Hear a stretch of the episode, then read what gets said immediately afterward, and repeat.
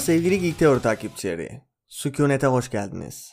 Kış rüzgarlarından aldığımız Forsaken yani terk edilmiş bölümünü incelediğimiz bölümlerin dördüncü partındayız. İlk partta Forsaken'ın altyapısını, hazırlığını yaptık. Ardından gelen iki partta bölümün bir kısmını inceledik. Bu partta ise kalan kısmına bakacağız. Her zaman yaptığımız uyarıyla başlayalım. Her şeyden bahsedebilirim. Yayınlanmış 5 kitap, dizi, yan kitapların hepsi, kış rüzgarlarından yayınlanmış bölümler ve yazarın söyleşileri. Bunu da söylediğime göre bu partta inceleyeceğimiz kısmın özetine geçebiliriz. Euron bir kadeh ve taştan bir şişe çıkardı. Susamış gibi görünüyorsun dedi kadehi doldururken. İçkiye ihtiyacın var. Bir tadım akşam gölgesine. Hayır. Euron yüzünü döndürdü. Hayır dedim. Ve ben de evet dedim. Euron kafasını saçlarından tutarak çekti ve habis içkiyi zorla ağzına boşalttı. Aaron ağzını kenetli tutmaya çalışarak ve kafasını sallayarak karşı durmaya çalışsa da sonunda boğulmak veya yutmak zorunda kaldı. Ardından rüyalar geliyor. Aaron bu rüyaların daha da kötü olduğunu düşünüyor. Demir doğumluların uzun gemilerinin kaynayan kan kırmızısı bir denizde yanıp sürüklendiğini görüyor. Euron'u tekrar demir tahtta görüyor. Ancak Euron artık insan değil. İnsandan çok bir kalamara, mürekkep balığına benziyor. Babası derinlerdeki kraken olan bir canavar gibi görünüyor. Yüzü kıvranan dokunaçlarla kaplı. Yanında kadın silüetinde bir gölge var. Uzun ve korkutucu. Elleri soluk beyaz alevlerle cam bulmuş gibi görünüyor. Cüceler onları eğlendirmek için hoplayıp zıplıyor. Çıplak ve biçimsiz olan erkek ve kadın cüce cinsel bir şölene hapsedilmiş şekilde birbirini ısırıp yırtıyorlar. Euron ve onun eşi bu manzara karşısında kahkaha atıyor, gülüyor ve gülüyorlar. Aaron boğulduğunu da görüyor ama boğulmuş Tanrı'nın yanına ıslak salonlarına gideceğini bilmesinden gelen neşeli bir boğulma değil. Ağzı, boğazı ve ciğerleri suyla dolarken en inançlıların bile hissettiği o korkuyu hissediyor. Buhar saçlı üç kez uyanıyor ama üçü de gerçek bir uyanış değil. Rüyadaki başka bir bölüme uyanış oluyor. Ama sonunda rüyalar duruyor. Bir elinde fener, diğerinde anahtarlarla gelen bir dilsiz görüyor. Işık o kadar parlak geliyor ki Aaron korkuyor. Parlak ve korkunç. Buhar saçlı bir şeylerin değiştiğini anlıyor. Eğer ona yarı tanıdık gelen bir ses getirin onları diyor. Acele edin. Huyunu biliyorsunuz. Dilsiz Aaron ve oradaki diğer rahiplerin zincirlerini çözüyor. Zinciri çözülen Aaron özgürlük diyor. Özgürüm. Ama adım atmaya çalıştığında zayıflamış bacakları yüzünden başarısız oluyor. Hapsedilmiş olanların hiçbiri yürüyemiyor. Sonunda bir sürü dilsiz gelip onları taşımak zorunda kalıyor. Dışarıya çıkan Aaron güneş ışığına kavuşuyor. Yüzündeki güneş ışığını hissedince ağlamaya başlıyor. Deniz. Denizin kokusunu alıyorum. Tanrım beni terk etmedi. Deniz beni tekrar bir bütün yapacak diye düşünen Aaron sanki hala demir adalardaymış ve boğulmuş adamlarıyla sarılıymış gibi beni suya götürün diye emrediyor. Ama dilsizler onu umursamıyor. Sonunda kirişlerinden cesetler asılmış bir salona getiriliyor. Euro'nun kaptanlarından bir düzinesi buradalar ve cesetlerin altında şarap içiyorlar. Bu ölüler kim? diye soran Aaron bu kaleyi tutan lord ve akrabaları cevabını alıyor. Domuzlar. Burası onların adasıydı. Arbor'a yakın bir kaya parçası. Domuz sesleriyle bizi tehdit etmeye kalktılar. Oink, Redwine, oink, Hightower, oink, Tyrell, oink oink oink. Biz de onları ciyaklatarak cehenneme yolladık. Arbor'da olduğunu duyan Aaron, buhar saçlı olduğu günden bu yana adalardan bu kadar uzaklaşmadığını fark ediyor. Şimdi adalarda olmalı ve boğulmuş adamlarıyla beraber karga göze karşı vaaz vermeliydim diye düşünüyor. Solak Lucas Code, tanrıların karanlıkta sana iyi davrandı mı diye soruyor. Ve Aaron hepsine lanet okuyor. Lanetlerin burada bir işe yaramaz rahip diyor Lucas Code. Karga göz senin boğulmuş tanrını güzelce besleyip kurbanlarla şişmanlattı. Kelimeler rüzgardır ama kan güçtür. Denize binlercesini verdik ve o da bize zaferler verdi. Kendini kutsanmış say buhar saçlı dedi Taşel. Denize dönüyoruz. Redwine filosu üstümüze geliyor. Doğru geçerken rüzgar onlara karşıydı ama sonunda Eskişehir'deki yaşlı kadınları cesaretlendirecek kadar yaklaştılar. Bu yüzden Leighton Hightower'ın oğulları bizi arkadan yakalayabilme umuduyla fısıldayan sese doğru geldiler. Sen arkadan yakalanmayı iyi bilirsin değil mi? dedi kızıl kürekçi gülerek. Torvald Browntooth onları gemilere götürün diye emrediyor ve böylece Aaron tuzlu suya geri dönüyor. Rıhtımda bir düzine uzun gemi görüyor. İki katı da kıyıda demirlenmiş. Tanıdığı hane sembollerini görüyor. Ama bir tanesi var ki rahip daha önce hiç bu sancağı görmemiş. Siyah göz bebeği olan kırmızı bir gözün iki karga tarafından taşlandırıldığı bir sancak. Bu gemilerin arkasında denizde yüzen ticari gemileri görüyor. Bir Leviathan kadar büyük bir gemi var. Ardından buhar saçlı, sükunetin güvertesinde duran Euron karga gözü görüyor. Euron'un hayatı boyunca benzerini görmediği siyah pullu bir çeşit zırh kuşanmış. Euron duman kadar kara olan bu zırhı incecik bir ipekmişçesine giyiyor. Pulların kenarı kırmızı altından ve hareket ettikçe parlıyorlar. Metalde işlemeler görülebiliyor. Katlanmış bir çelik bu. Euron bunun Valyria çeliği olduğunu anlıyor.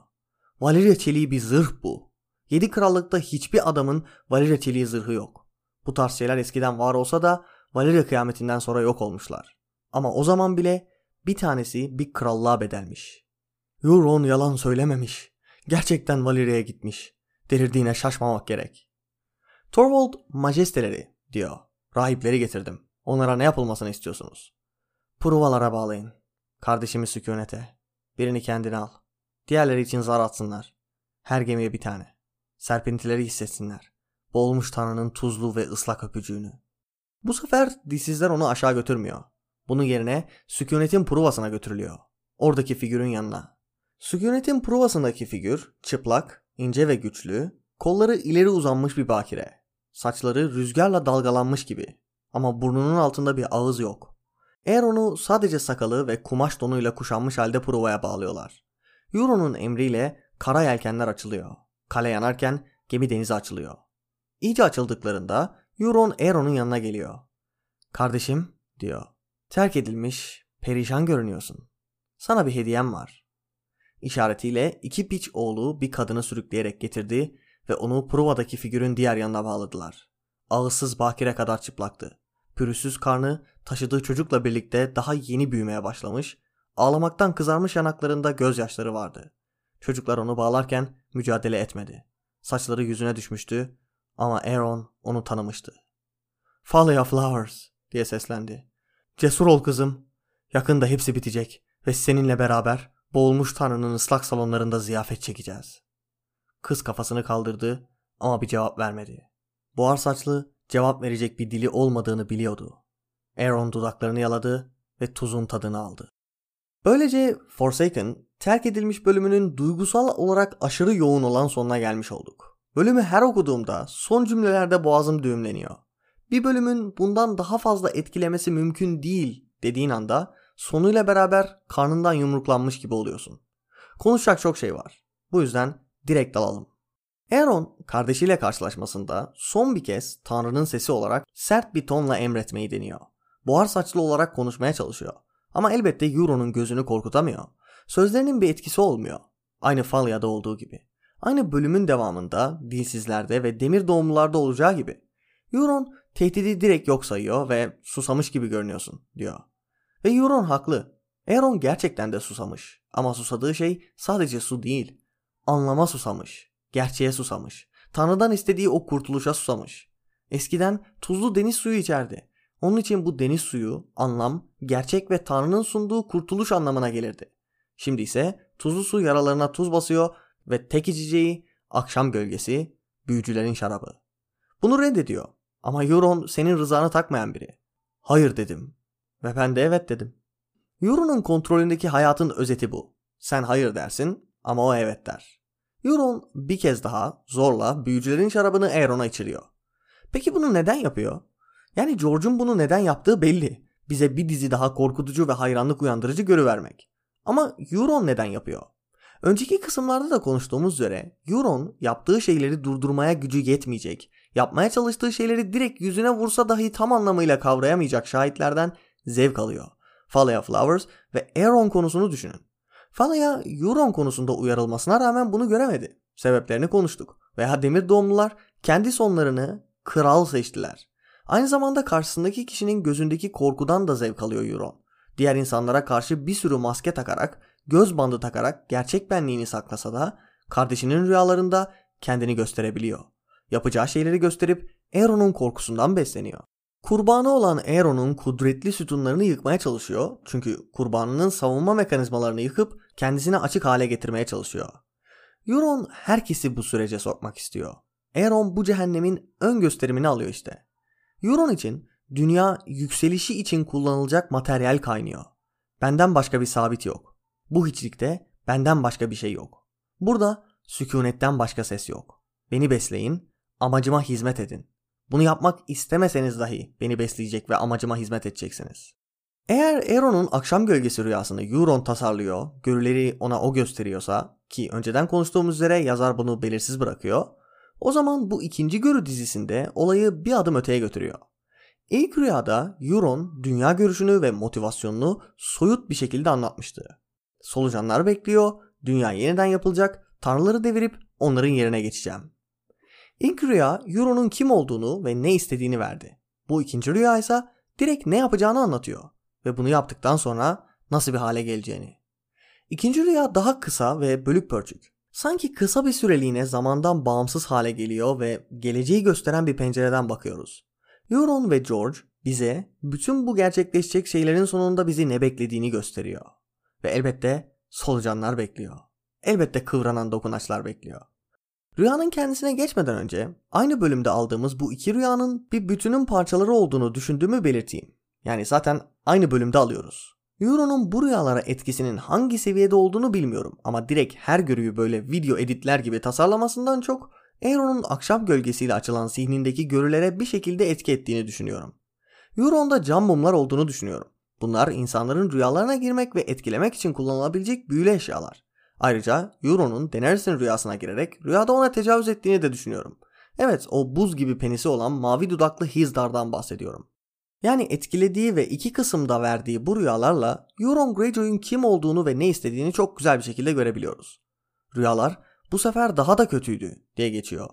Aeron demir doğumlu gemilerinin kanayan kanlı bir denizde yandığını görüyor.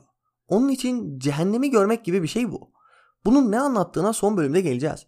Ama bu bölümde konuşacağımız bir yönü de var. Öncelikle bu görü diğer görüleri birbirine bağlayan köprü görevi görüyor. Aynı zamanda bu Aeron'un görülerindeki evrenle hikayemizdeki evreni birbirine bağlayan bir görü. Şimdi devam etmeden önce şu konuyu aradan çıkarmamız lazım. Buz ve Ateş'in şarkısı fandomında bayağı saygın ve birçok konudaki görüşü çok değerli olan birkaç isim Aeron'un Forsaken'daki görülerinin aslında gerçek anlamda Euron'u anlatmadığını yani onun hikayedeki rolünün bu kadar büyük olmayacağını düşünüyor. Bunun yerine Aeron'un o sırada Euron'u böyle gördüğü, onun bilinçaltında Euron'un bu kadar önemli olduğunu anlattığını söylüyorlar.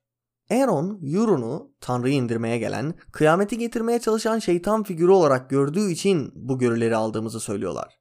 Bu görüşe kesinlikle katılmıyorum. Sebeplerimi açıklayayım. Birincisi, Aeron hikayedeki merkezi karakterlerden biri değil. Daha merkezi olan karakter Euron. Daha önemli olan karakter Euron. Bu kadar karmaşık, akılda kalıcı, insanı şok eden görüleri sadece Aeron hikayesinde bir şeyler anlatmak için kullanmak büyük bir israf olurdu. Aeron'a göre Euron'un şeytan, iblis olduğunu zaten bölümde verdi yazar. Bir de görülerle bunu anlatmaya ne gerek var?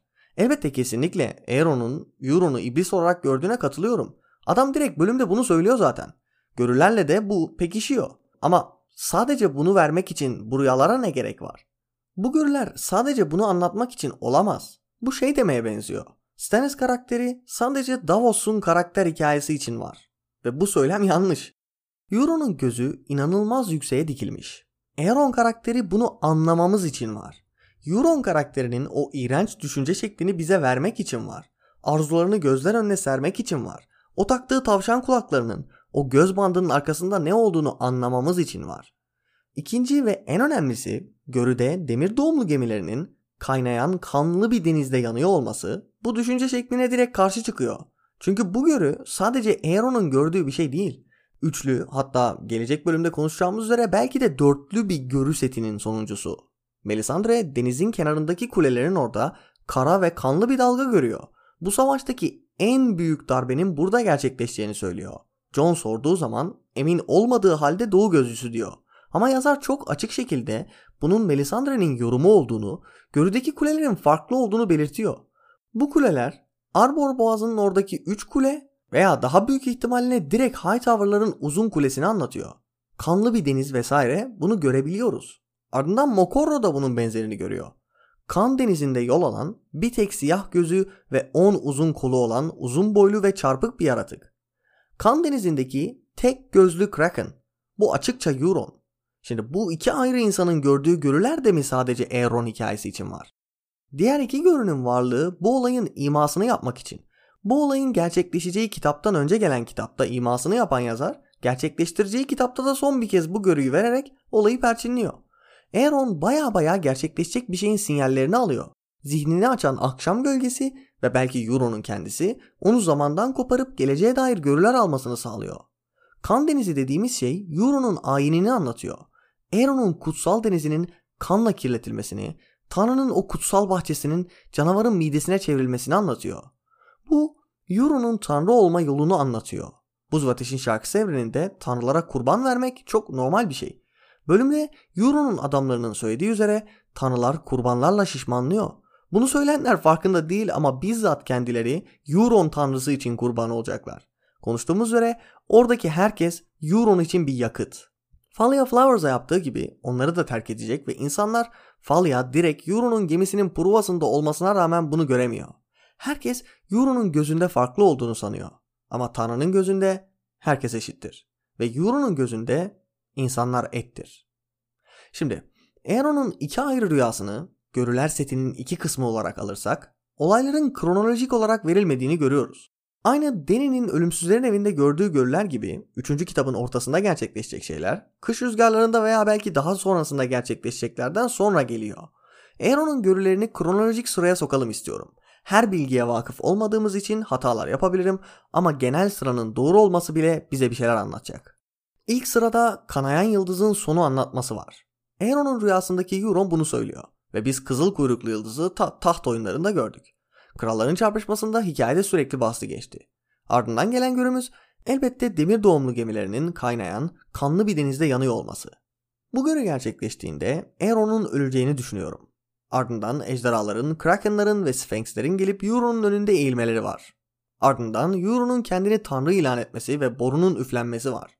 Ardından Euron'un demir tahtta oturup bütün tanrıları öldürmesi görüsü geliyor. Sonrasında bir kadının eşliğinde dünyanın tepesinden insanlığa bakarak kahkahalar atması var. Hangi kadın mı? Gelecek bölümde konuşacağız. Şimdi bu görüleri sıralamanın birkaç güzel yanı var. Birincisi Forsaken bölümü zaten senden bu tarz şeyler yapmanı isteyen bir bölüm. Ölümsüzlerin evindeki görülerden sonra Danny ve Jorah okuyucular gibi hangi görünün ne anlama geldiğini tartışıyorlardı. Forsaken'daki bu görüleri veren yazar elbette bunun olmasını istiyor. Bununla beraber sıralamayı yaptığımızda bazı şeylerin direkt gerçekleşmeye başladığını görüyoruz. Aeron'un görüsünde kafa taslarından bir dağın tepesindeyken boruyu üfleyen Euron siyah pullu bir zırh kuşanmıştı. Forsaken'ın sonunda bu zırhı kuşandı. Peki metaforik kafa taslarının tepesinde yükselmesi gelecek mi? Bundan emin olabilirsiniz. Peki bu kanlı ayinden sonra ne olacak? Bunun sonucu ne? Yine gelecek bölümde bunu konuşacağız. Ama Nietzsche'nin sözlerine bakalım. Tanrı öldü. Tanrı öldü gitti. Ve biz onu öldürdük. Bütün katillerin katilleri olan bizler nasıl avutacağız kendimizi? Dünyanın şimdiye kadar sahip olduğu en kutsal ve en güçlü bıçaklarımızla kana bulandı. Bu kanı kim temizleyecek bizden? Hangi suyla kendimizi temizleyebiliriz? Hangi kutsanma törenini, hangi kutsal oyunları icat etmeliyiz ki? Bu eylemin büyüklüğü bizim için çok büyük değil mi? Bu eyleme layık görünebilmek için bizlerin Tanrı'ya dönüşmesi gerekmiyor mu? Üzerimizden Tanrıların kanını silebilecek bir su yok. Çünkü kutsal suyun, kutsal okyanusun kendisi kana dönüştü. Yani Euron'un sadece yaptığı şeye layık görünebilmek için bile olsa Tanrı olması gerekiyor. Peki Tanrı olmak ne anlama geliyor? Sanırım Forsaken'dan sonra bile bir sürü takipçinin bu hikayeye pek ilgi duymamasının sebebi bu noktadaki belirsizlikten geliyor. Belirsiz gelebilir. Sadece kötü olmak için kötü şeyler yapmaya bir isim koyulmuş gibi de gelebilir. Ama Aaron'un rüyasında bunun cevabını alıyoruz. Bu ölümlü dünyanın perdesini kaldırıp yücelmeye çalışan Euron'un ne olduğunu görüyoruz. Euron bu görüde bir kez daha demir tahta oturuyor. Ama artık insan değil. İşte tanrı olmak bu anlama geliyor. İnsanlığını tamamen geride bırakmak. Birini insan olarak gösterecek olan her şeyin gitmesi gerekiyor ki insandan başka bir şey olabilesin. Doğanın gücünün bir parçası. Gerçekliği yaratıp şekillendirme gücü. Görüde Euron'un vücudu bu ölümsüz ruha ölümlü bir kapan olan et gitmiş. Şimdi sadece ruh var. Sadece sonunda özgür kalmış olan gerçek varlık var. Ve bu varlık Forsaken bölümünün gerçek efendisi. Bu varlık o göz bandının arkasında gizli tutulan şey. Bu varlık Buz ve Ateş'in şarkısı serisinin nihai villainı. Bu varlık bir kalamar. Öyle rakının yanında gömdüğünüz türden değil. Canavarımsı bir kalamar. Bir kraken değil ama babası derinlerdeki bir kraken olan bir kalamar. Bir yüzü yok. Sadece bir sürü kıvranan dokunaçtan oluşuyor. Davy Jones'un yüzünün olmadığı halini düşünün. Konuştuğumuz üzere Euron bir şekil değiştiren. Gerçek anlamda değil elbette. Görünüşü, konuşma şekli, onun etrafındaki betimlemeler sürekli değişiyor. Bu yüzden doğal olarak bütün maskeleri sıyırdığımızda, her birini teker teker söküp aldığımızda, dibe ulaştığımızda, gecenin karanlığına geldiğimizde karşılaştığımız şeyin bir yüzü yok. Sadece kıvranan dokunaçlar. Dört bir yana uzanıp dokunduğu her şeyi kendine katmaya çalışan güce aç bir canavar. Euron Budist öğretilerdeki o örnek alınacak egoya ulaşmaya çalışıyordu. Aydınlanmanın en üst seviyesine. Bu seviyede düşüncenin kendisi direkt gerçeklik oluyor. Evrenin kendisi seninle aynı hizada oluyor. Buraya erişmek için insanı bu dünyaya bağlayan şeylerden, bütün bağlardan kopman gerekiyor. Benliğinden kopup evrenle bir olman gerekiyor. Ama konuştuğumuz üzere bu dönüşümün kötücül bir ikizi var. Aydınlanmanın kötücül ikizi. Euron bu süreçte benliğinden koptu ve onu sildi. Kaç bölümdür Euron karakterini konuşuyoruz. Adamın doğru düzgün bir kişiliği yok. O kadar fazla şekil değiştiriyor ki parmağınla işaret edeceğin bir şey yok ortada. Euron artık bir şahıs değil. Güç onun içini boşalttı. Görüde gözleri yok. Ne normal ne de üçüncü bir göz. Dudakları yok. Ne kırmızı ne de mavi. Sadece kıvrılan, kıvranan dokunaçlar. Sadece güç. Ve bu ürkünç bir görü. Dünyanın tepesindeki o ışıktan tahta, canavarımsı, kıvranan dokunaçların oturmuş olması. Aynı zamanda Euron'un nasıl tükeneceğini de göstermiş oluyor. Kendi açlığıyla, anlamadığı güçlerle uğraşmış olmasıyla, Bren 3'te de konuştuğumuz o bilinmemezlikten gelen korkuya sahip olmamasıyla. Karanlıktaysan dikkatli yürürsün. Euron son sürat koşturuyor. Tanrı'yı öldürüp onun yerine geçmeye, taklidi olmaya çalışmakla yaptığı şey çarkı döndürmekten başka bir şey değil. Şeytan her ne yaparsa yapsın önünde sonunda bu Tanrı'nın planı olacaktır. Çünkü şeytanı o yarattı. Agustin'in itiraflarına bakalım. Yollarını senden ayıran ve seni yücelteceklerine kendilerini yücelten herkes seni kötü bir şekilde taklit etmeye çalışır. Ama bu şekilde seni taklit ederken bile senin bütün doğanın yaratıcısı olduğunu ve sonuçta senden hiçbir şekilde kaçamayacaklarını kanıtlamış olurlar. Unutmayın, görüdeki Euron bir Kraken değil. Babası derinlerdeki Kraken olan bir canavar. En fazla onu taklit ediyor. Ortada doğal dünya vardı. Bütün hayvanlar birbirleriyle utanç kavramının yokluğunda yaşıyordu. Av ve avcı olma durumunun ölümün ötesinde bir acı yoktu. Ardından Euron geldi. Yeni nesil. Düşüş de onunla beraber geldi. Kabil'in Habil'i öldürmesi. Bu doğal dünya yıkıldı ve Tanrı'nın ışığından uzaklaştı. İnsan doğayı fethetmeye çalıştı. Bunun sonunda arada kaldı. Yarı yaratık, yarı Tanrı. Ve ikisinin de en kötü yanları. Euron bu sınırı aşmak istedi. Tam olmak istedi. Ve bu ikilemden kurtuldu. Ama dönüştüğü şey bir yaratık oldu. Bir canavar oldu. Euron'un dokunaçlı tanrı krala dönüşmesi görüsünü Buz ve Ateş'in Dünyası kitabındaki ipuçlarıyla birleştirince ortaya çok güzel bir anlam çıkıyor. Buz ve Ateş'in Dünyası kitabında demir doğumluların boğulmuş tanrısının çarpık, dokunaçlı bir kökeni olduğunu görebiliyoruz. Yağlı ve yağsız siyah taşlarla ilgili kanıtlar var. Dünyanın dört bir yanına saçılmış bazı antik kalıntılar var. Ve bu kalıntılar dalgaların altında, denizin dibinde bir şeyler yaşadığını gösteriyor. Bu dokunaçlı antik varlıkların bir zamanlar insan gibi tırnak içinde değersiz varlıklarla yolu kesişmiş gibi. Ve demir doğumluların boğulmuş tanrı inancının temelinde bu yatıyor işte. Yani bu tarz bir konu kendine ayrı bir bölümü hak ediyor ama sadece yamalı surata bakarak bile ortada bu tarz bir şey olduğunu görebiliriz. Hayatında Westeros'a gelmemiş, Essos'taki bir köle olan yamalı surat boğulup 3 gün sonra dirildiğinde bazı şeyler anlatıyor. Ve anlattıkları demir doğumluların boğulmuş tanrı inancıyla birebir örtüşüyor. Bunun denk gelmiş olma ihtimali yok. Islak salonlarda ziyafet çektiğini anlatıyor resmen. Deniz kızlarının deniz kabuklarına üflediğini söylüyor ki demir doğumlu karakterler de bunu söylüyor. Vesaire vesaire. Bu konunun derinine inmeyeceğim. Pun intended. Forsaken için bu inanışın kökündeki dokunaçlı gerçeğe bakmamız lazımdı. Eğer onun inandığı boğulmuş tanrı, onun zannettiği gibi bir kurtarıcı değil. Tam tersine dev, dokunaçlı bir canavar. Bütün Kraken'ların babası. Yani Euron, Euron'un boğulmuş tanrısının gerçek halini ona göstermiş oldu. Ya da gerçek halinin gölgesini diyelim. Tanrın bu işte kardeşim. İnsan dışı, anlaşılamaz, bilinemez, ürkünç bir canavar. Huzur sağlayan, güven verici bir şey değil. Bunu da söylediğime göre Forsaken bölümünde alınan ilhamların en barizine geldik. H.P. Lovecraft, kozmik korkunun babası. Hatta kozmik korkuya direkt Lovecraftian korku da deniyor. Bilinmezliğin korkusu. İnsanın bu koca evrende en ufak bir öneminin olmadığını gösterdiğinde gelen korku. Lovecraft'ın şu an izleyip okuduğumuz hikayelere etkisinin ölçülemez bir seviyede olduğu bilinir. Varlığın gerçek doğasının akla hayale sığmayacak kadar korkunç olması, dünyamızın korkunç, kıvranan dokunaçlara ait olması. Şimdi Lovecraft konusuna, hikayelerine falan dalmayacağım.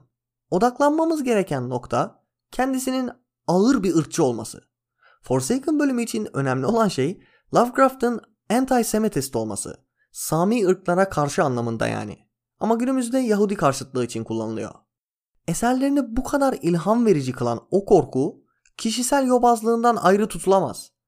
Amerika'nın zaten kaçış sağladığı o tırnak içindeki ikinci, üçüncü sınıf insanlar tarafından alt edilmesi, kontrol edilmesine duyduğu korku yazdığı kurguyu oluşturdu. George'un Lovecraftian imgeler kullanmasındaki ilgi çeken nokta demir doğumlu kültürünü göz önüne aldığımızda ortaya çıkıyor.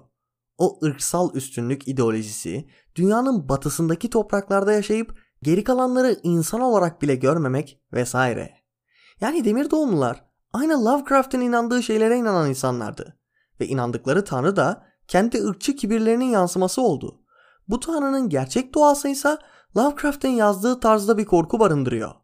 Yani Buz ve Ateş'in şarkısındaki canavarın kendisi diğer ırklara duyulan korkunun temsili değil, bizzat bu ırksal üstünlük inancına sahip olan kişiler tarafından örtbas edilen bir gerçek.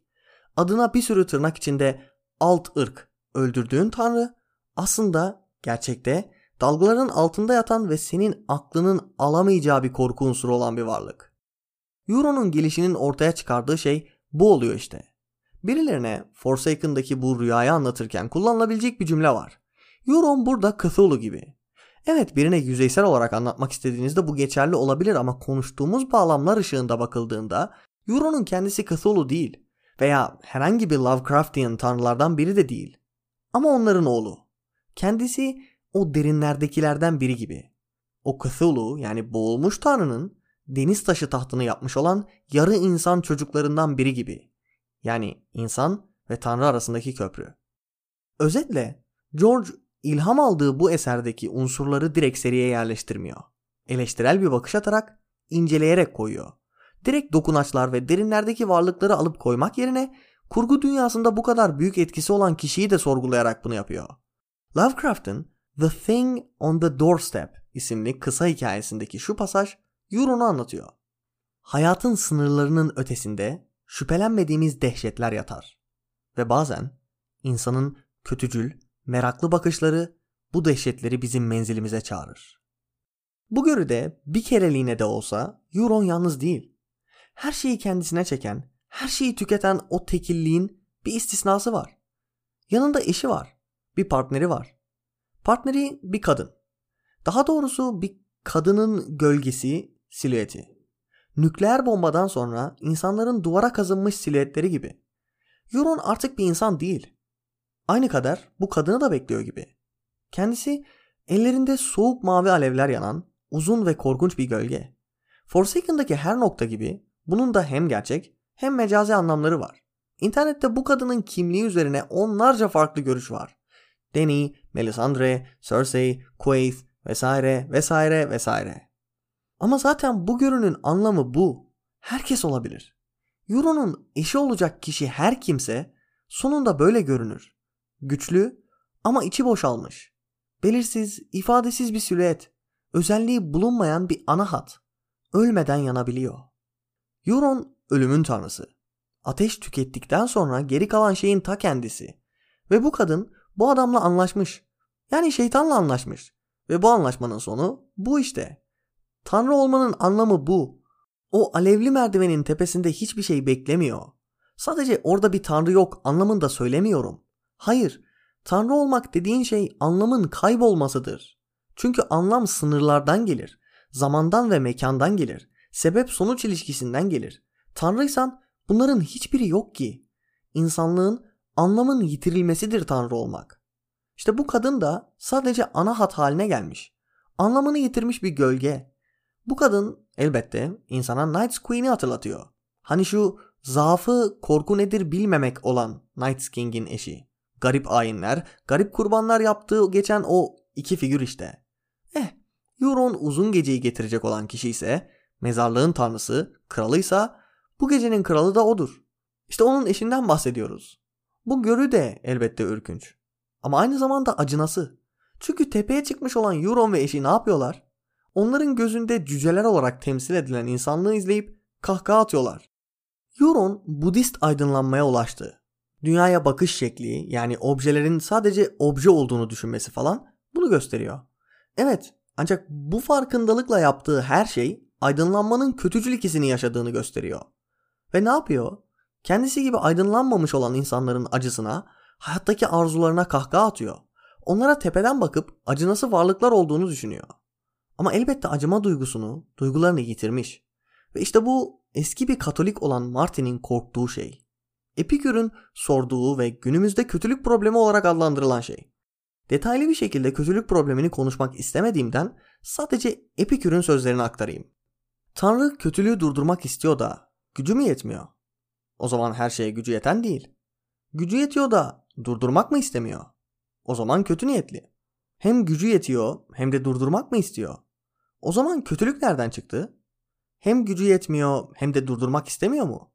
O zaman ona neden Tanrı diyoruz?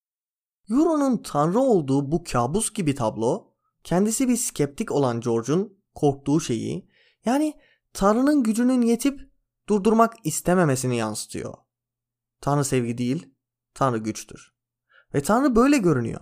Kötülük problemi Tanrı'nın olmadığına çıkmaz. Varsa bile ya her şeye gücünün yetmediğine ya da kötücül olduğuna çıkar. George da Tanrı konusunda skeptik olduğu için varsa bile kötücül olduğunu düşünüyor. İnsan olarak doğup acı çekip ölüyoruz. Umursamaz bir rüzgarla havaya savrulmuş yapraklarız. İçinde bulunduğumuz bu kafesin doğasını asla bilemeden gidiyoruz. Kötülük problemini düşünmeye başladığımızda bu kafesten dışarı bakıyoruz. Tanrı'yı görüyoruz. Kendisi bizim acılarımıza kahkaha atan dokunaçlardan ibaret. İşte Forsaken yani terk edilmiş olmak bu anlama geliyor. Ve uzun gecenin felsefik merkezini oluşturan şey de bu. Anlamın çürümesi ve umudun ölmesi. Zaten biraz da bu yüzden Aaron sadece Euron'u görmekle kalmıyor. Tanrı'nın kendisi hakkındaki gerçeği gördükten sonra boğulmayı da görüyor. Hayatını tanımlayan o ruhsal teslimiyetin sembolü. Ama rüyasında boğulması onu ıslak salonlara götürmüyor. Öldükten sonra kavuşacağını düşündüğü o huzur yok. Bunun yerine sadece boğulmak var. Ağzı, boğazı ve akciğerleri suyla dolarken gelen o korku var. Aaron'un hikayesi ona karşı koymaya çalışan bir genci boğmasıyla başladı. Gencin o inancı boğulmayla yüzleştiğinde gelen korkuyla beraber yok oldu. Aaron o çocuğun zayıf olduğunu düşündü. Ama şimdi bir rahip bile, Aaron'un kendisi bile boğulmayla yüzleştiğindeki o korkuyu biliyor. Aaron en inançlıların bile o korkuyla beraber her şeyden şüphe edebileceğini kabul ediyor. Rüya gören Aaron üç kez uyanıyor. Ama her uyanışı rüyanın başka bir bölümüne oluyor. Ve bu cümle çok güzel. Aaron'un acısını hikayenin kendisine bağlıyor. Bir bölüm okuyoruz. Aaron da bölüme uyanıyor. Ve rüyanın başka bir bölümüne uyanıyor. Çünkü Euron'un hayali, onun rüyası artık gerçekliğe dönüşüyor. Rüyadaki Euron artık gerçek hayatı da rüya alemindeki dünyaya çeviriyor. Okuduğunuz hikayeyi Buz ve Ateş'in şarkısını ele geçiriyor. Rüya ve gerçek hayat birbirine giriyor. Artık bu ikisini ayırmanın bir yolu yok. Euron bu sınırı da yıkıyor. Ama sonunda Aeron'un yoksunluğunun duraksadığı bir ana geliyoruz. Sonunda bir şeyler değişiyor. Değişimin işareti ışıkla geliyor. Elbette bu ışık Aeron'un gözlerini acıtıyor. Bu ışık Tanrı'nın ışığı değil. Seni fiziksel ve mental bir aydınlanmaya götürecek olan ışık da değil. Bu ışık Euro'nun ateşinin ışığı ve ateş tüketir. Euro'nun başlangıcını işaret eden bir ışık bu. Başta sadece ışık vardı ve ışık yanıyordu. Bu Euro'nun Big Bang'i, onun büyük patlaması. Aaron bunun anlamını merak ediyor. Birinin dilsizlere rahipleri getirmesini emrettiğini duyuyor ve acele etmelerini emrediyor. Huyunu biliyorsun. Aaron huyunu bildiğini düşünüyor. Çocukluktan beri biliyordu. George bunu bize hatırlatarak Aaron'a daha da fazla acımamızı istiyor. Hayatı boyunca acıyla yaşadı. Bu acı onu tanımlayan şey oldu. Ve yine bu acı onu berbat bir ideoloji olan eski usule etti. Ama bu hatırlatma diğer demir doğumluların da Euro'nun huyunu bildiğini gösteriyor. Onlar da biliyor ama hiçbir şey yapmadılar. Aaron'u kurtarmak için geçmişte veya şu an kimse harekete geçmiyor. Sadece tanrısı tarafından değil, demir doğumlular tarafından da terk edildi. Diğer rahiplerle de iletişim yok. Septonlar bir çeşit ses çıkarıyorlar, anlaşılamıyor. Karslı büyücüler kendi dillerinde bir şeyler söylüyorlar.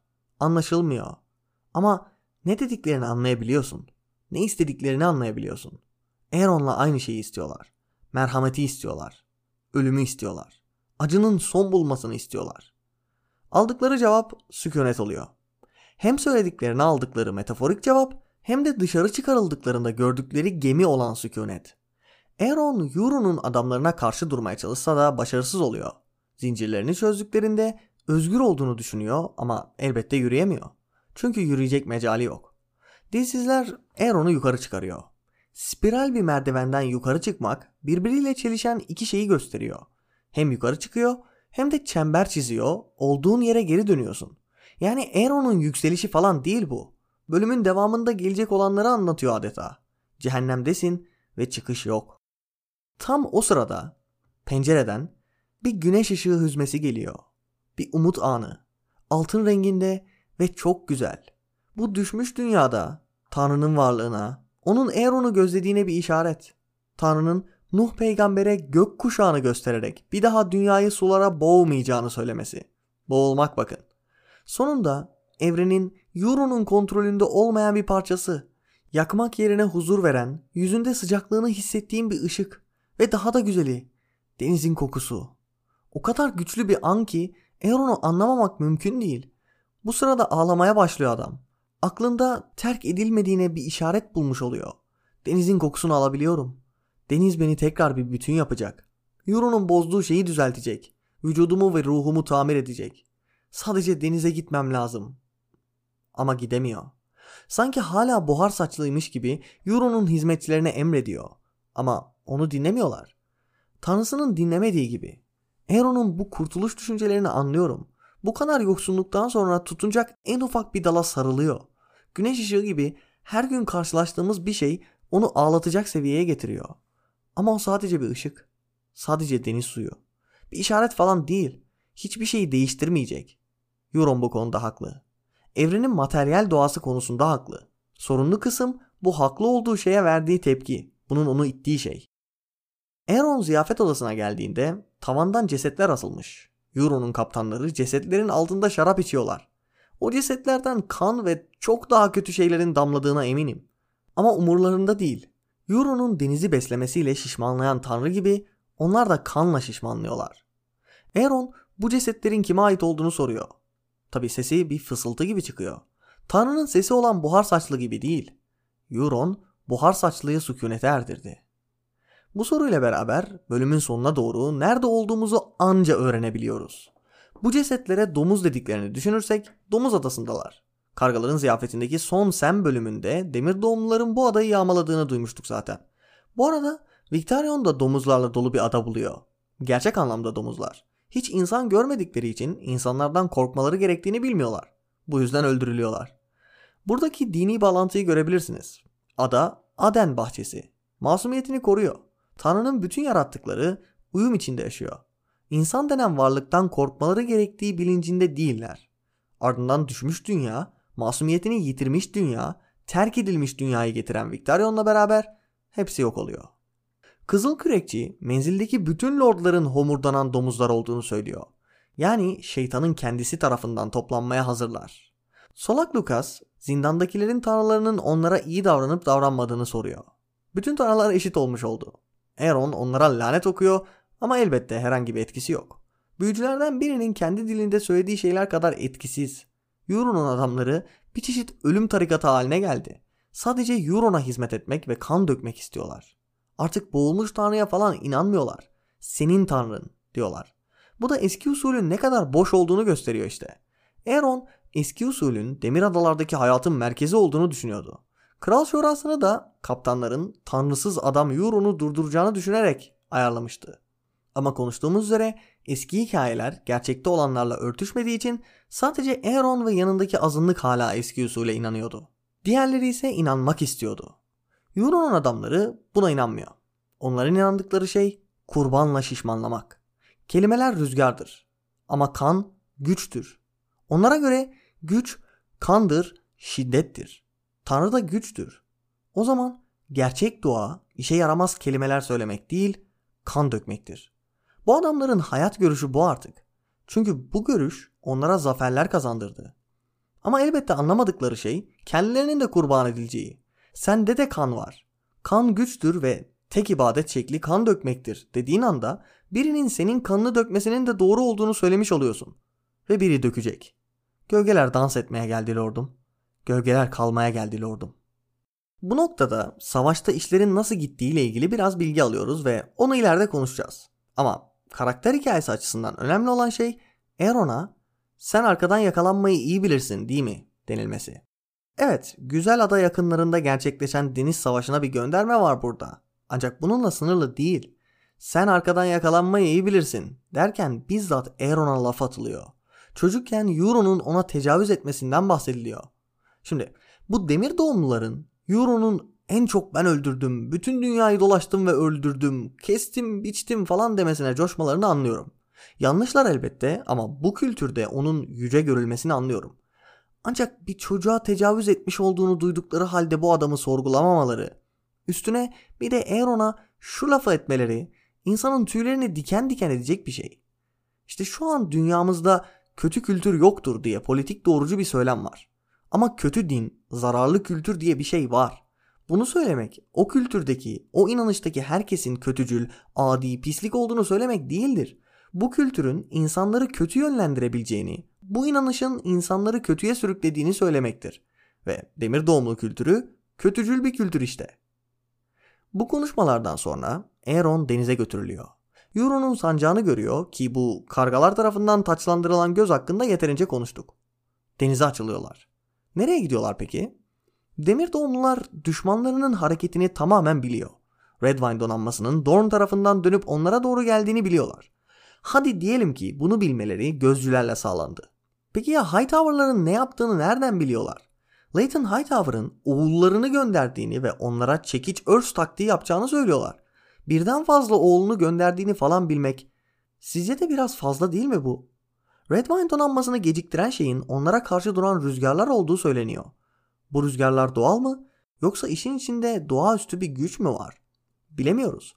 Ama bence bu hareketleri tamamen biliyor olmaları Euro'nun elinde cam mumlar olduğu düşüncesini iyice güçlendiriyor. Bunlardan birine sahip olan ve kullanabilen birinin denizlerin, dağların ötesini görebildiği söyleniyordu. Bu sayede düşmanının bütün hareketlerini biliyor gibi. Peki madem biliyorlar neden gidiyorlar? Ellerinde bu donanmaları alt edecek bir güç yok ki. Eh bunu gelecek hafta konuşacağız. Ama herkes savaşa hazır gibi. En çok da Euron. Aeron Euron'un üstündeki zırhı görünce büyülenmiş gibi oluyor. Euron Valyria çeliğinden bir zırh giyiyor. Sanki onun için biçilmiş gibi. Euron'un kendisi Valyria'daki mentaliteye sahip zaten. İnsanları, köleleri et olarak kullanıp güce giden kişiler. Aeron bunu görünce Euron'un Valeria'ya gittiğini ve yalan söylememiş olduğunu düşünüyor. Ki yazarın kendisi bunu onayladı. İkinci partın açıklamasında linki vermiştim. Tabi Euron Valeria'ya gitti demekle nasıl gittiğini belirtmek arasında fark var. Bizzat kendisi mi o topraklarda yürüdü yoksa eğer bunu yapabiliyorsa deri değiştirdiği dilsizleriyle mi orada yürüdü? Burası aşırı önemli değil. Ama adamda Valeria çeliğinden bir zırh var. Dünyada şu an ejderhalar bile var artık. Hem de 3 tane. Ama bu zırhtan bildiğimiz sadece bir tane var. Belki Valeria harabelerinde başkası da vardır ama önemli değil. Önemli olan Aeron'un görüsündeki Euro'nun, rüyasındaki Euro'nun gerçek hayata adım atmış olması. Diğer görüler de gerçekleşecek mi? Ayrıca bu Valeria çeliğinden zırh dediğimiz şeyin şimdiye kadar var olduğunu bile bilmiyorduk. Euro'nun bütün bölüm boyunca anlattığı şeyin vücut bulmuş hali bu. Kendisi bir tanrı gibi görünüyor. Üstünde kendisi gibi her hareketinde farklı farklı parıldayan bir zırh var. Aynı Akgezenlerin giydiği zırhlar gibi. Ama aynı zamanda Valeria'dan geliyor. Söylediğim üzere buzun ve ateşin birleşimi sükunette buluşmasını anlatıyor. Ona baktığın zaman onun gerçek protagonist olduğunu düşünmemen elde değil. Eğer zırhlardaki süsler falan hep göz boyamak içinse, görenlerin nefesini kesmek içinse bu zırh bunun en tepe noktası. Takipçilerinin kalbine cesaret, düşmanınkine korku salan bir şey. Aaron Euro'nun Valeria'ya gittiğini anladığında onun deli olmasına şaşmamak gerek diye düşünüyor. Valeria'ya gitmiş olması onun baştan beri en akıllı olduğunu falan değil gerçekten de deli olduğunu gösteren şey oluyor. Euron çok fazla şey gördüğü ve çok fazla şey biliyor. Bir insanın bilmesi gerekenden ve görmesi gerekenden çok daha fazlasını gördü. Euron kendisini, insanlığını kurban ediyor. Çünkü güç onun için bu kadar cezbedici bir şey. Güce o kadar düşkün, o kadar bağımlı ki sadece diğer insanları değil kendini de kurban ediyor. Güç için gittiği yer o kadar karanlık ki Tywin Lannister, Ramsay, Gregor Clegane gibi berbat insanlar onun yanında yavru kedi gibi kalıyor. Euron başka insanların gündüz gözüyle ağızlarına almaktan bile korktuğu yollardan ay ışığında geçmiş birisi. Tanrılarla konuşmuş, sükunetlerini duymuş, kasabaları yakıp kül etmiş, kral katili olmuş birisi. Hepsi güç için. Belki onu duymuşsunuzdur. Bunu da konuştuğumuza göre bölümün son kısmına geldik. Yazar bizi ağlatmak istiyor. Kalbimizi kırmak istiyor. Ama aynı zamanda bu karanlık bölümün sonunda insanlık için bir umut ışığı veriyor. Euron rahiplerin gemilerin provasına bağlanmasını istiyor. Euron elbette sükunetin provasına bağlanacak. Bunu neden yaptığını gelecek bölümde konuşacağız. Ancak yine bu bölümde konuşabileceğimiz tematik kısmı var. Her inanç, her kültür, her ırk Euron'a bağlı. O savaşa giderken gemilerinde sanki sancakmış gibi tüm dünyadan topladığı rahipleri sergiliyor. Kurbanlarına mesaj veriyor. Sizi bekleyen kader işte bu. Hangi kültürden geldiğiniz, hangi ırktan geldiğiniz, hangi tanrıya dua ettiğinizin bir önemi yok. Onlar sizi terk etti ve bana bıraktı. Sizin rahipleriniz artık benim için konuşuyor. Gerçi dillerini kestim ama onları sadece görmenizle bile mesajımı size ileten peygamberlerim haline getirdim. Onlar artık benim için konuşuyor. Diğer herkes dilsiz. Dillerinde tek bir kelam var. Euron. Ebediyen ve her zaman Euron. Euron'un eğer onu kendisine aldıktan sonra diğer adamların diğer rahipler için zar atmalarını söylemesi detayı da çok güzel. İsteseydi oradaki bir iki düzine gemiye bu rahipleri atayabilirdi. Ama onu takip edenlerin anlamsız şeyler üzerine kapışmasını seyretmek istiyor. Hangi geminin hangi rahibi provasına bağladığının ne önemi var? Hangi rahibe en çok değer verilecek? Kaptanlar Euron için anlamsız olan bu şey üstüne birbiriyle nasıl dalaşacaklar? Euron bunu görmek istiyor. Ayrıca takipçilerine hediyeler vermiş oluyor. Ama bu hediyeler zehirli. Ve bu zehirli hediyeleri kapışmak için çabaladıklarını görmek istiyor. Hiç yoktan anlamsız bir kargaşa yaratıyor. Bu sırada dilsizler Aeron'u sükunetin provasına oradaki figürün yanına bağlıyorlar. Ağzı olmayan güzel bir kadın. Bir istismarcının ıslak rüyası bu. Ne kadar istismar ederse etsin başkalarına bunu anlatamayacak hale getirdiği kurban. Yani Euron hakkında insanı ürpertmeyen hiçbir şey yok. Hazır ürpermek demişken Euron son bir kez Aeron'u ziyarete geliyor. Ve ona bir hediyesi olduğunu söylüyor. Ona bir arkadaş getirmiş. Ama iletişim olmayacak. Cehennem hala devam ediyor. Çünkü hediyesinin dilini kesmiş. Aeron'un Pruva'daki arkadaşı dili kesilmiş, hamile Falia Flowers oluyor. Euron her nasıl oluyorsa bütün bu yaptıklarına rağmen bizi şaşırtmaya devam ediyor. Bir insan bu kadar da ileri gitmez diye düşündüğün her şeyi yapıyor. Falia Flowers'ın sadece dilini kesip de Pruva'ya bağlamıyor. Ki bu bile zaten korkunç olur ama bunu yapmadan önce bir de hamile kaldığından emin oluyor. Bu kadar alçaklık çok fazla artık. Dilsizler gelip onu yakalayıp dilini kesmeye başladıklarında Falia Flowers'ın aklından geçenleri bir düşünün. O korkuyu, o ihanet hissini, güvendiği kişinin gerçek yüzünü gördüğü o anı düşünün. İnsanın aklı almıyor yani. Ama Euron bu hisleri istiyor. Ona güvenmeni istiyor. Gülen gözüne kanmanı istiyor ki şu hisleri yaşayabilsin. Falaya sükunetin provasındaki figürün aynısı oldu. Terk edilmiş bir dünya böyle gözüküyor işte. Ve tam burada sükunetin provasında çarmıha gelinmişken Aaron tam anlamıyla bir peygamber gibi davranıyor. Sonunda inancında bulduğu o huzuru bir başkasıyla paylaşıyor. Sonunda inancının ve kültürünün söylediği demir doğumlu olmayanları insan olarak görmemesine sebep olan o bariyeri yıkıyor. Ve Falia'ya cesur olmasını söylüyor. Hepsinin yakında geçeceğini, yakında birlikte ıslak salonlarda ziyafet çekeceklerini söylüyor. Aaron'un aklındaki ıslak salonlar artık diğer insanları dışlamıyor. Herkesi kucaklayan, nereden gelirlerse gelsinler onları birleştiren bir yer oluyor.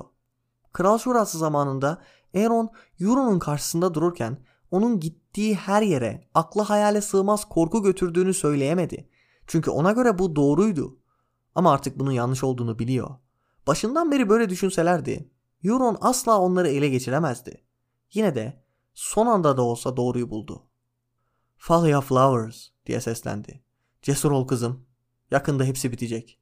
Ve seninle beraber boğulmuş tanrının ıslak salonlarında ziyafet çekeceğiz. Ve bu anda onların gözyaşlarına benimkiler de katılıyor. Ne kadar muazzam bir pasaj bu. Aaron sonunda zincirlerini kırdı. Kendisini soktuğu o kafesten çıktı. Yeşil topraklardan gelen birini huzura kavuşturmak istedi. Islak salonlarda ziyafet çekerken yanında oturacağını söyledi. O nefret ettiği yeşil topraklılardan birini bütün o demir doğumlulardan daha yakın görüyor artık. Ve yani bu karakter hikayesine diyecek bir söz bulamıyorum. İkisi de ölecek. İkisinin de kurtuluşu yok. Ama bunun bir önemi yok.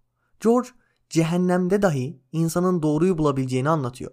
Sükunetin karşısında yapabileceğin tek şeyin sana kalan son yolla da olsa diğer insanlara uzanmak olduğunu söylüyor. Neşeyi, huzuru, sevgiyi yaymak olduğunu söylüyor. Tanrılar sükunetini bozmayacaksa, insanlığı kurtarmaya gelmeyecekse insanlığın kendi kendini kurtarması gerektiğini söylüyor. Ve bölümün son anlarında Aaron bunu yapıyor. Dudaklarını yalıyor ve okyanusun olduğu kadar gözyaşlarının da tuzunun tadına bakıyor. Tuzlu suyu kutsal bulan bu adam onun sadece denizden değil kendisinden de geldiğini görmüş oluyor. Böylece Forsaken bölümünün incelemesi sona erdi. Yani bölümün kendisi sona erdi ama son partta konuşacak çok şey bıraktık. Hikayenin devamında ne olacağına bakacağımız o partta görüşürüz. Gelecek bölüme kadar sükunet çöksün.